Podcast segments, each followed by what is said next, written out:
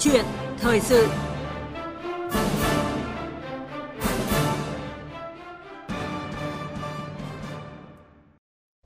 Thưa quý vị và các bạn, năm 2024 với nhiều hứa hẹn tốt lành đang ở phía trước. Nhìn lại năm 2023, một trong những dấu ấn nổi bật là kỷ luật kỷ cương đang dần được siết chặt. Nhiều cán bộ sai phạm cho dù ở bất kỳ cương vị nào cũng bị đưa ra xét xử nghiêm minh trước pháp luật. Cùng với đó là nhiều quy định được Đảng ta ban hành đã góp phần nâng cao hiệu quả công tác xây dựng chỉnh đốn Đảng, phòng ngừa và phòng chống tiêu cực tham nhũng một cách hiệu quả. Đặc biệt là trong năm qua, Đảng ta đã liên tiếp ban hành 3 quy định về kiểm soát quyền lực trong các lĩnh vực: công tác cán bộ, công tác kiểm tra giám sát, thi hành kỷ luật Đảng, hoạt động thanh tra kiểm toán và công tác điều tra truy tố xét xử thi hành án. Đây đều là những lĩnh vực nhạy cảm dễ phát sinh tham nhũng tiêu cực. Những quy định này ra đời đã tạo ra lồng cơ chế hiệu quả để ngăn ngừa tình trạng lạm quyền, lộng quyền, vốn dĩ đã và đang gây ra nhiều lo lắng cho xã hội, vì đây chính là khởi nguồn cho tình trạng tham nhũng tiêu cực. Vấn đề đặt ra là làm sao để những quy định này phát huy hiệu quả một cách thực chất. Đây là nội dung được bàn luận trong câu chuyện thời sự hôm nay với sự tham gia của Phó Giáo sư Tiến sĩ Lê Văn Cường, Phó Viện trưởng Viện Xây dựng Đảng, Học viện Chính trị Quốc gia Hồ Chí Minh. Quý vị và các bạn có ý kiến tham gia cùng chương trình, hãy gọi điện cho chúng tôi theo số máy 0243 934 1040. Xin nhắc lại số máy là 0243 934 1040. Và sau đây, xin mời biên tập viên Đình Hiếu bắt đầu cuộc trao đổi. Vâng, à, xin cảm ơn biên tập viên Minh Châu. À, trước hết xin trân trọng cảm ơn Phó Giáo sư Tiến sĩ Lê Văn Cường đã nhận lời tham gia chương trình cùng chúng tôi. Xin chào biên tập viên Đình Hiếu, xin chào các quý vị thính giả của Đài Tiếng Nói Việt Nam. Vâng, à, thưa Phó Giáo sư Tiến sĩ Lê Văn Cường, à, nhìn lại năm 2023 vừa qua thì có một điều khá đau xót là rất nhiều cán bộ, đảng viên mắc sai phạm à, đã bị xử lý kỷ luật, thậm chí là bị truy cứu trách nhiệm hình sự, chịu mức án nghiêm khắc của pháp luật. À, thưa ông là phải chăng những cán bộ này đã lạm dụng quyền lực được giao để tiêu cực ở tham nhũng? Chúng ta thấy rất rõ một cái xu thế của quyền lực ấy thì nó rất dễ bị tha hóa. Hay nói cách khác ấy là khi có quyền thì rất dễ người không chống lại được những cái cám dỗ của quyền lực. Cho nên ấy là người ta dễ có cái xu hướng là lạm quyền, lộng quyền, rồi độc đoán, rồi chuyên quyền. Và chính vì cái vấn đề ấy là chúng ta thấy ấy, là cái cái cái độc đoán chuyên quyền này, lạm quyền, lộng quyền này nó dẫn đến là gì ạ? Nó dẫn đến những cái hành vi sai trái. Đấy, sai trái thì có thể nó mới chỉ biểu hiện nhẹ hoặc là làm nặng lên ở cái mức là gì? Dẫn đến có những cái hành vi tham nhũng tiêu cực. Đấy, đến mức ấy là phải thi hành kỷ luật đảng hoặc là gì? Xử lý kỷ luật về hành chính hoặc là gì ạ? Cao nhất là xử lý kỷ luật về hình sự. Thế thì ờ, cái nguy cơ này ấy cũng đã được Chủ tịch Hồ Chí Minh nhắc nhở rồi mà tôi rất ấn tượng là bởi vì ấy là gì ạ? Trong ờ, cái thư gửi Ủy ban nhân dân kỳ huyện xã ở Trung Bộ ấy, thì mới có tháng 10 năm 45 thôi thì bác đã nhắc rồi. Tức là gì ạ? Nhắc nhở ấy là có một cái bộ phận ấy là cán bộ công chức là lẽ ra phải xác định mình là công bộc của dân phục vụ cách mạng, phục vụ đất nước thì lại lên mặt quan cách mạng. Ấy, cứ cho rằng là gì khi mà mình đã được phụ trách một vùng rồi ấy, được giao quyền rồi ấy thì là tha hồ mà hách dịch là hạnh huệ. Ấy rồi là gì ạ? Đối với quần chúng thì ra mặt là quan cách mạng. Đấy rồi đối với cấp trên thì xem thường, đối với cấp dưới thì lại cậy quyền lấn át. Thế thì đấy là chính là những cái biểu hiện lạm quyền, lộng quyền. Và khi những cái hành vi đó mà bị phát hiện, mà bị xử lý thì cái đó nó cũng thể hiện cái tính hai mặt. Cái thứ nhất là thể hiện là gì ạ? Là cái quyết tâm của Đảng Cộng sản Việt Nam làm trong sạch bộ máy. Nhưng cái thứ hai là cũng thể hiện là gì ạ? Là vẫn có những người vẫn còn xem thường kỷ cương phép nước dẫn đến là được quyền, giao quyền thì lại gì? Lại lạm quyền, lộng quyền. À, vâng. Thưa ông là à, như ông vừa phân tích thì vấn đề kiểm soát quyền lực thì đã được Đảng đa đặt ra từ rất sớm và cụ thể là à, từ Đại hội 11. À, ờ, thế nhưng tại sao lại vẫn có nhiều cán bộ đảng viên vi phạm như vậy và tính từ đầu nhiệm kỳ Đại hội Đảng lần thứ 13 đến nay thì đã có hơn uh, 66.000 cán bộ đảng viên bị kỷ luật, trong đó có tới 83 cán bộ thuộc diện trung ương quản lý. Chúng ta thấy một cái điều rất rõ thế này trong vài nhiệm kỳ gần đây ấy, thì người đứng đầu đảng ta ấy, tổng bí thư nguyễn phú trọng có nói là gì phải nhốt quyền lực vào cái lồng cơ chế. Thế thì ở đây chúng ta thấy ấy, là gì ạ? Là chúng ta đang hoàn thiện cái vấn đề về xây dựng chỉnh đốn đảng và hệ thống chính trị. Thế thì cái lạm quyền ấy lộng quyền ấy thường thì nó xảy ra ở cái vấn đề là lợi dụng cái quyền lực nhà nước là chính là phổ biến. Thế thì vì như vậy thì chúng ta thấy là phải xây dựng cái cái cơ chế cái thể chế. Thế thì ở đây thì chúng ta cũng thấy là phải thừa nhận về mặt khách quan là cái vấn đề cái cái cái thể chế cái cơ chế ấy thì vẫn đang còn đang trong quá trình xây dựng và hoàn thiện. Cho nên nó vẫn còn những cái khe kẽ hở để cho cán bộ đảng viên ấy, là người ta lợi dụng người ta lạm dụng. Ê, ví dụ như chẳng hạn như là uh, khi mà chúng ta đề cập đến cái vấn đề kiểm soát quyền lực thì uh, cương lĩnh 91 bổ sung phát triển 2011 thì lần đầu tiên đây là mới đưa ra ở trong cái vấn đề là là là đại hội 11 đấy đưa ra vấn đề là rồi là xong đó. Hai năm sau thì chúng ta sửa đổi bổ sung hiến pháp ừ, 92 bổ sung phát triển 2011 thì à, 2013 thì hiến pháp 2013 thì cũng bắt đầu là lúc ấy là đưa thêm một cái cụm từ kiểm soát tức là quyền lực nhà nước là thống nhất có sự phân công phối hợp và gì và kiểm soát lẫn nhau. Thế thì đấy là mới mang cái tính chất là định hướng lớn. Thế thì định hướng lớn thì phải đưa nó thành những cái quy chế quy trình cụ thể thì đấy là cái thứ nhất là chúng ta cũng đang trong quá trình xây dựng hoàn thiện thì nó vẫn còn vướng. Cái thứ hai nữa là gì? Chúng ta cũng phải thừa nhận về mặt chủ quan là chính. Thì cái trình độ năng lực của cái cán bộ ấy, cái cái cơ quan tổ chức mà được giao cái nhiệm vụ là kiểm soát quyền lực thì nó cũng còn hạn chế. Rồi lại như ta vừa mới nói về cái vấn đề về cơ chế thể chế nó chưa đầy đủ đồng bộ cho nên là đôi lúc cũng còn lúng túng. Ví dụ như được giao quyền thì quyền lực nó đến đâu? Anh được giao đi kiểm soát quyền lực thì kiểm soát ai? Kiểm soát cái gì và kiểm soát đến mức nào. Thế rồi là cái cái công tác thanh tra, kiểm tra, giám sát ấy, của chúng ta ấy cũng còn có những cái biểu hiện chưa nghiêm. Dẫn đến là gì? Một số cán bộ đảng viên ấy là khi bị xử lý thì cũng phải nói thật là chưa thật sự là được tâm phục khẩu phục. Ấy có người nói là bởi vì do do chưa có quy định thì tôi thực hiện. Ấy khi tôi thực hiện thì lại bị quy là lạm quyền, là lộng quyền, là vượt quyền. Thế cho nên nên là tôi nói ví dụ gần đây nhất là ta ban hành cái quy định gì ạ? À, là cái kết luận 14 của Bộ Chính trị về cái bảo vệ cán bộ dám nói, dám nghĩ, dám làm, dám chịu trách nhiệm. Thế thì ở đây chúng ta thấy là gì? Nói như vậy có nghĩa là những cái quy chế quy định có rồi nhưng nó chưa đầy đủ, nó chưa hoàn thiện, chưa đồng bộ. Đấy, cho nên là trong tổ chức thực hiện thì đôi khi nó cũng rất là khó phân biệt giữa một bên ấy là dám nghĩ dám làm dám chịu trách nhiệm dám đương đầu với khó khăn thử thách bởi vì vấn đề là có những cái đấy là người ta vượt rào nó không có nó không có bây giờ tôi vượt rào tôi làm mà rồi mà cái nữa là gì? Việc cái quy thực hiện, cái quy chế dân chủ rồi thực hiện các nguyên tắc, nhất là tập trung dân chủ ấy, nó cũng chưa đầy đủ. Đấy, cho nên đây là gì? Là vẫn dẫn đến là là một số là cái vấn đề xử lý kỷ luật nó cũng chưa nghiêm. Thì cái này ấy là tôi nói lại, là vẫn có những cái cán bộ đảng viên vi phạm. Thế thì vẫn là cái ý là tôi muốn nói là gì? Nó cán bộ đảng viên vi phạm dẫn đến ở đây có cái câu chuyện là chúng ta kiên quyết xử lý như tổng bí thư chỉ rõ là không có vùng cấm, không có ngoại lệ, bất kể người đó là ai, và khi xử lý thì cũng không chịu bất kỳ sức ép nào. Ấy, do đó, ở đây cái việc mà chúng ta một nửa nhiệm kỳ nhìn lại, chúng ta xử lý nghiêm khắc công minh ấy, thì cũng là một cái hồi chuông cảnh tỉnh. Những cái cán bộ đảng viên mà đang giữ những cái chức vụ càng cao thì trách nhiệm càng lớn, và do đó càng phải giữ mình hơn. Nếu không giờ vấn đề lợi dụng, lạm dụng quyền lực, độc đoán truyền quyền thì tất yếu sẽ bị xử lý à vâng. Thưa ông là ờ, khi quyền lực ờ, không được kiểm soát thì sẽ có nguy cơ bị tha hóa ờ, và dẫn tới sự lạm quyền lộng quyền, lợi dụng quyền lực. Và thực tế như ông vừa phân tích thì nhiều cán bộ sau khi được trao quyền lực đã thoái hóa biến chất sử dụng quyền lực được giao để mưu cầu lợi ích cá nhân. Quyền lực không được kiểm soát tốt chính là nguồn cơn của nạn tham nhũng và à, cũng là nguyên nhân làm sa ngã, rơi dụng đội ngũ cán bộ thưa ông, vì lẽ đó thì trao quyền lực, thực thi quyền lực cũng đồng thời phải kiểm soát tốt quyền lực. Vậy thì ông có bình luận thêm gì về nội dung này? Tôi à, nhớ trong cái cuốn sách kiên quyết kiên trì đấu tranh phòng chống tham nhũng tiêu cực góp phần xây dựng đảng và nhà nước ta ngày càng trong sạch vững mạnh thì Tổng Bí thư Nguyễn Phú Trọng có phân biệt phân tích thế này tức là cái nguồn cái cái cái cái thứ nhất là cái đầu tiên phải thống nhất với nhau ấy là tham nhũng tiêu cực thì ở bất kỳ quốc gia chế độ nào thời kỳ nào cũng có. Ấy, nói cái điều đấy về mặt lý luận để khẳng định rằng là gì? Không chỉ ấy là Việt Nam chúng ta thực hiện cái vấn đề nhất nguyên chính trị một đảng cầm quyền, rồi mới có tham nhũng tiêu cực. Cái đấy không phải. Bất kỳ quốc gia, chế độ nào, thời kỳ nào cũng có. Thế cho nên ấy, mà cái nguồn gốc dẫn đến tham nhũng chính là gì? Là tiêu cực.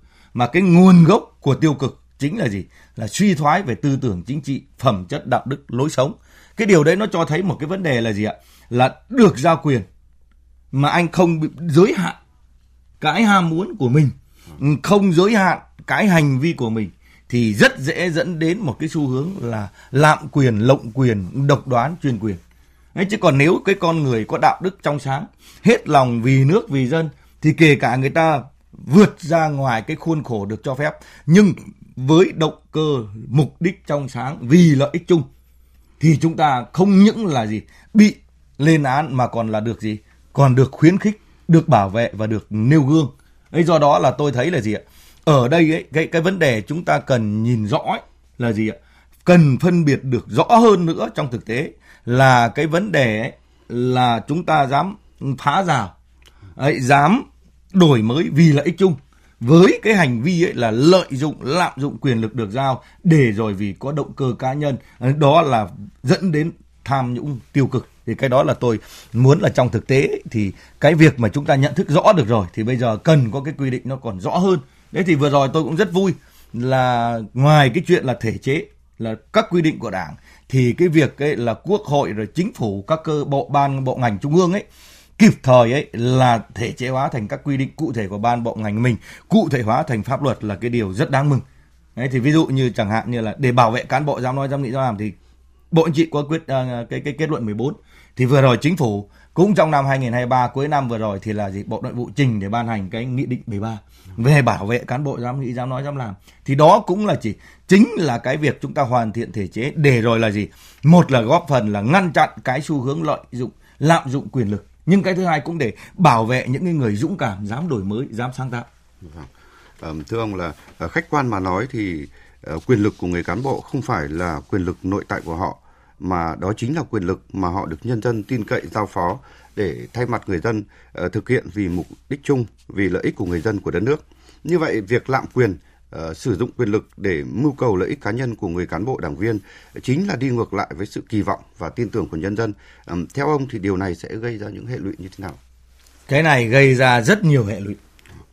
Bởi vì uh, rất nhiều người ảo tưởng sức mạnh Ấy, nói về cái nguồn gốc của quyền lực thì chúng ta biết rồi nó có thể được hình thành bằng cái sức mạnh về mặt vật chất.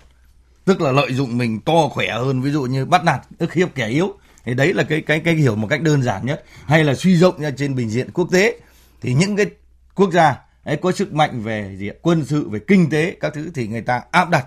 Hay là ỉ mạnh hiếp yếu thì cái đó là là cái cái cái cũng là cái lạm dụng quyền lực. Nhìn một cách nó mang cái tính chất là cái, cái nguồn gốc sâu xa thế còn vấn đề ở đây bây giờ thế này. Những con người được trao quyền lực thì ở đây dưới góc độ nhà nước thì chính là cái chúng ta thực hiện cái cơ chế ủy quyền. Mà cơ chế ủy quyền thì chúng ta biết là gì? Chế độ ta là chế độ dân chủ. Thì nó có hai cái cái cái biểu hiện ở trong thực tế. Đó là dân chủ trực tiếp và dân chủ đại diện. Thế thì dân chủ trực tiếp là vì vì quyền lực nhà nước là thống nhất, nhưng thống nhất ở yếu tố nào? Là của nhân dân, được nhân dân giao cho thế thì nhân dân giao cho đây chính là cơ chế ủy quyền. Ủy quyền là ủy quyền thông qua cái hình thức dân chủ gián tiếp. Đấy, nhân dân trực tiếp bầu ra quyết định những vấn đề cơ bản trọng đại. Rồi là chúng ta cũng đã xây dựng luật trưng cầu dân ý rồi. Đấy là để những vấn đề trọng đại liên quan đến vận mệnh của tổ quốc của nhân dân thì phải hỏi ý kiến nhân dân chủ thể đích thực của quyền lực. Thế nhưng trong thực tế thì lại có một cái vận hành quyền lực dưới cái dạng là ủy quyền ờ, mang tính chất là gì? Là dân chủ đại diện dân chủ gián tiếp thế thì lúc này ấy, là cái người được trao quyền lực. Phải hiểu rằng cái quyền này không phải là quyền tự thân quyền bẩm sinh mà đây là cái quyền phái sinh nghĩa là anh nhận sự ủy thác của nhân dân. Và khi làm gì cũng phải đặt được lợi ích của tổ quốc của dân tộc của nhân dân ấy, của đảng lên trên lợi ích cá nhân. Ấy, rất nhiều người quên cái điều ấy lại cho rằng đấy là quyền bẩm sinh quyền tự nhiên của mình giống như quyền được sống quyền được tự do quyền mưu cầu hạnh phúc. Đấy là quyền bẩm sinh. Còn đây là quyền phái sinh nghĩa là cái quyền được ủy quyền thế thì khi được ủy quyền trao quyền rồi thì lại tùy tiện sử dụng. Và tùy tiện sử dụng như vậy thì nó là đương nhiên dẫn đến những cái hành vi là lạm quyền, lộng quyền, độc đoán chuyên quyền và lợi dụng quyền lực ấy để trục lợi. Và để trục lợi thì đương nhiên dẫn đến những cái hành vi là tham nhũng rồi là gì? Là là tiêu cực. Rồi gây mất lòng tin thì tôi tổng kết lại là gì? Cái thứ nhất là nó những cái hệ lụy đầu tiên ấy là nó ảnh hưởng đến cái đoàn kết nội bộ, ảnh hưởng đến mối quan hệ đảng dân. Cái thứ hai là gì? Làm cho tổ chức đảng bộ máy chính quyền suy yếu, không đủ năng lực để hoàn thành chức trách nhiệm vụ được giao. Một cái vấn đề nữa rất rõ, đó là nó làm cản trở cái sự phát triển kinh tế xã hội. Thế tôi nói ví dụ như chẳng hạn mà lại theo cơ chế xin cho, bây giờ vốn đầu tư công là giải ngân chậm, thì đấy là ông ấy cứ giữ khư khư, có cái lý do khách quan nhưng có cái lý do chủ quan. Ông có quyền mà chưa xin, chưa hài lòng, chưa giải ngân. Thế thì cái đấy là dẫn đến là cản trở cái kinh tế về xã hội và gì? Cái, một cái nữa là gì? Là nó làm cái mất lớn nhất như tổng bí thư chỉ ra ấy đó là làm suy giảm niềm tin của nhân dân vào sự lãnh đạo của Đảng, sự quản lý, điều hành của nhà nước. Và cái cuối cùng theo tôi một cái hệ lụy cần phải nhìn nhận rất rõ, đó là cái vấn đề lợi lạm dụng quyền lực ấy là nó cũng dẫn đến một câu chuyện là gì? Là tạo ra cái thời cơ, tạo ra cái cơ hội để cho các cái thế lực thù địch trong và ngoài nước chống phá Đảng, chống phá chế độ. Vâng, như vậy là sẽ gây ra rất là nhiều hệ lụy. Vâng, thưa ông là ở trong tác phẩm một số vấn đề Ờ, lý luận và thực tiễn về chủ nghĩa xã hội và con đường đi lên chủ nghĩa xã hội ở Việt Nam, ờ, nội dung kiểm soát quyền lực ờ, cũng được Tổng Bí thư Nguyễn Phú Trọng đặc biệt chú trọng và đề cập nhiều lần. Theo Tổng Bí thư, tha hóa quyền lực hiện nay thì đang diễn ra theo hai hướng. Thứ nhất là tình trạng lạm quyền, lộng quyền và thứ hai là tình trạng không làm hết, không tròn vai quyền lực được giao. Tổng Bí thư Nguyễn Phú Trọng cũng nhấn mạnh tổ chức càng lớn, chức vụ càng cao, nếu xảy ra tha hóa quyền lực thì hậu quả Ờ, tác động càng rộng, tính chất càng nghiêm trọng, thậm chí là liên quan đến lợi ích sống còn của quốc gia, của dân tộc, sự tồn vong của một chế độ. À, thưa Phó Giáo sư Tiến sĩ Lê Văn Cường, ông có cảm nhận như thế nào về nội dung này? Chúng ta thấy uh, trang cái nhiệm kỳ 13 này thì ngoài văn kiện rồi các nghị quyết của hội nghị trung ương thì có một hoạt động rất mới mẻ đó là chúng ta xuất bản hàng loạt những cái cuốn sách của Tổng Bí thư Nguyễn Phú Trọng thế mà như chúng ta đang trích dẫn ở đây là cái cuốn đầu tiên. Ấy về chủ nghĩa xã hội và con đường đi lên chủ nghĩa xã hội ở Việt Nam thì trong đó đã luận giải một cách hết sức chính xác, khoa học và dễ hiểu về cái, những cái vấn đề lý luận tưởng như là khô khan cứng nhắc. Đó là về vấn đề về cách mạng giải phóng dân tộc, về chủ nghĩa xã hội, về con đường đi lên chủ nghĩa xã hội này về quyền lực. Hay rồi là về cái vấn đề lạm dụng quyền lực thì chúng ta thấy tổng bí thư nói rất rõ là gì ạ? Ở đâu có quyền lực? Thì ở đó có tha hóa về quyền lực ấy mà tha hóa quyền lực là hiện tượng là gì ạ là sử dụng quyền lực không đúng với chức năng thẩm quyền được giao và như uh, biên tập viên đình hiếu vừa nói là nó diễn ra hai hướng Thế thì ở đây ấy, thì Tổng Bí thư nhắc nhở chúng ta bằng những cái câu tôi thấy nó rất dễ nhớ, dễ đi vào lòng người. ấy đó là lạm quyền lộng quyền. ấy đó là thiếu cái vấn đề là không đúng vai, không thuộc bài. Giao cho anh chức trách nhiệm vụ gì thì anh phải hoàn thành chức trách nhiệm vụ ấy. Đấy, đằng này là gì? Có biểu hiện lúc thì không hoàn thành chức trách nhiệm vụ mà lúc thì lại gì? Lại vượt quá cái phạm vi quyền hạn của mình giống như Tổng Bí thư nói là gì? Là cua cậy càng, cá cậy vây Ê, nhưng mà ở đây ấy, toát lên một cái mà tôi muốn nhìn nhận đấy là ở đây cái tổng bí thư chỉ rõ một cái vấn đề ấy, là quản lý đất nước xã hội ngày nay ấy, thì cần phải kết hợp một cách nhuần nhuyễn giữa đức trị và pháp trị ấy bởi vì ấy là dùng cái tình cảm để giáo dục để cảm hóa là cần thiết. Ấy, giáo dục khuyên nhủ dạy dỗ cán bộ đảng viên là cần thiết. Tuy nhiên ấy là quốc thì có quốc pháp. Ra là phải có gia quy. Một gia đình nó cũng phải có nề nếp kỳ cương. Rồi chúng ta thấy là gì? Ở trong một làng xã nhỏ thì trong một gia tộc cũng có gì? Có quy ước rồi làng xã thì có hương ước. Và đương nhiên nước là phải có phép nước. Chính vì cái tình trạng ấy là gì ạ? Là là lạm quyền lộng quyền hoặc là gì ạ lại buông quyền làm không tròn vai đùn đẩy trách nhiệm thì nó dẫn đến câu chuyện gần đây chúng ta cũng đang bàn trong năm 2023 ấy, đó là cái bệnh sợ trách nhiệm là cái bệnh đùn đẩy né tránh. Thế do đó tôi nghĩ rằng ấy ở đây ấy là chúng ta thấy ấy là cái hệ lụy của cái uh, buông lỏng cái không kiểm soát được quyền lực lạm quyền lộng quyền thì ta nói rồi. Nhưng ở đây trong cái cái cái cuốn sách này tôi tôi nghĩ cần phải thấm nhuần sâu hơn đấy đó là gì? Là có một cái sự nhân nghĩa nhân ái nhân văn và bao dung độ lượng trong cái kỷ luật. Đấy, bởi vì chúng ta tổng bí thư nói là gì? Không đau không có gì vui sướng vui vẻ gì khi kỷ luật đồng chí đồng đội của mình. Đấy, nhưng mà gì? Khi cần thiết thì cũng không có vùng cấm không có ngoại lệ. Bởi vì gì? Kỷ luật một người để cứu muôn người Đấy, kỷ luật một tỉnh để cảnh báo cả một vùng. Thì cái đó là cái điều đáng làm. Đấy, và chốt lại tôi nghĩ rằng là gì? Trong cái quản lý đất nước xã hội thì hơn lúc nào hết chúng ta cũng cố gắng phải thực hiện đúng cả cái tư tưởng là gì ạ kết hợp giữa pháp trị và đức trị. Thế thì đức trị ở đây được biểu hiện là gì? Đấy vừa rồi trong cái nhiệm kỳ này hàng loạt cái quy định về nêu gương. Bởi vì cái người cán bộ đảng viên, cái người được giao quyền mà lại rơi vào cái tình trạng là gì? Là mà ở trên thì anh chẳng chính ngôi thì đương nhiên là ở dưới là chúng tôi hỗn hào. Hay là cái cơ quan được giao cái nhiệm vụ đi kiểm soát quyền lực thì trước hết muốn kiểm soát được người khác thì anh phải trong, anh phải sạch. Bởi vì đằng này ấy, chân mình mẹ còn lấm bê bê thì làm sao mà cầm bó đuốc đi dê chân người được. Đấy, do đó ấy, là ngoài các quy định quy chế cụ thể thì cũng cần phải phát huy một cái vấn đề một cái phương thức mới được tách ra ở hội nghị trung ương 6 vừa rồi đó là nêu gương. Đấy, để rồi là trở lại một cái truyền thống mà đảng ta đã đúc kết được đó là gì? Là đảng viên đi trước thì làng nước theo sau. Lúc ấy thì nó mới đưa được những cái chủ trương của đảng đi vào thực tế cuộc sống. Ờ, vâng, thưa Phó Giáo sư Tiến sĩ Lê Văn Cường là ờ, như vậy thì ờ, các quy định của Đảng về kiểm soát quyền lực đã có và đặc biệt trong năm 2023 vừa qua thì Đảng ta đã liên tiếp ban hành ba quy định về kiểm soát quyền lực trên ba lĩnh vực dễ phát sinh tham nhũng. Vậy theo ông thì làm sao để những quy định này mang lại hiệu quả thực chất phải để quyền lực phải bị thực sự nhốt trong lồng cơ chế? Chúng ta thấy là lần đầu tiên tôi cũng để ý đấy là lần đầu tiên đây là chúng ta thực hiện một cách đồng bộ và quyết liệt như vậy Ê, như ban nãy ta nói là cái cái cái đầu tiên là đại hội 11 này trong cương lĩnh ờ, uh, 91 bổ sung 2011 rồi hiến pháp 2013 đưa cái cụm từ kiểm soát quyền lực vào thì ở đây ấy là lần đầu tiên 2023 này chúng ta đưa ra ba quy định mà rất rõ ràng đầu tiên là quy định 114 thay cho quy định 205 ấy về kiểm soát quyền lực và phòng chống tham nhũng tiêu cực trong công tác cán bộ ngày 11 tháng 7 năm 2023. Tiếp đó cùng trong ngày 27 tháng 10 2023 thì ban hành hai cái quy định 131 và 132. Đây 131 là phòng chống tham nhũng tiêu cực trong cái gì ạ? Kiểm tra, giám sát kỷ luật đảng và thanh tra kiểm tra. Rồi là một cái lĩnh vực mà chúng ta thấy bên chính quyền mà hiện nay nhiều cái vụ án đang diễn ra mà chúng nhân dân đang theo dõi đây. Đó là gì? Là phòng chống tham nhũng tiêu cực trong hoạt động điều tra, truy tố, xét xử và thi hành án. Thế thì ở đây chúng ta thấy có một cái điều, đó là cái sự đồng bộ về mặt thể chế. Tức là ba cái vấn đề trọng tâm, nhạy cảm, phức tạp này ấy, thì chúng ta thấy là gì? Là đã được chỉ mặt, điểm tin và đã ban hành cái quy định rồi. Cái thứ hai là gì?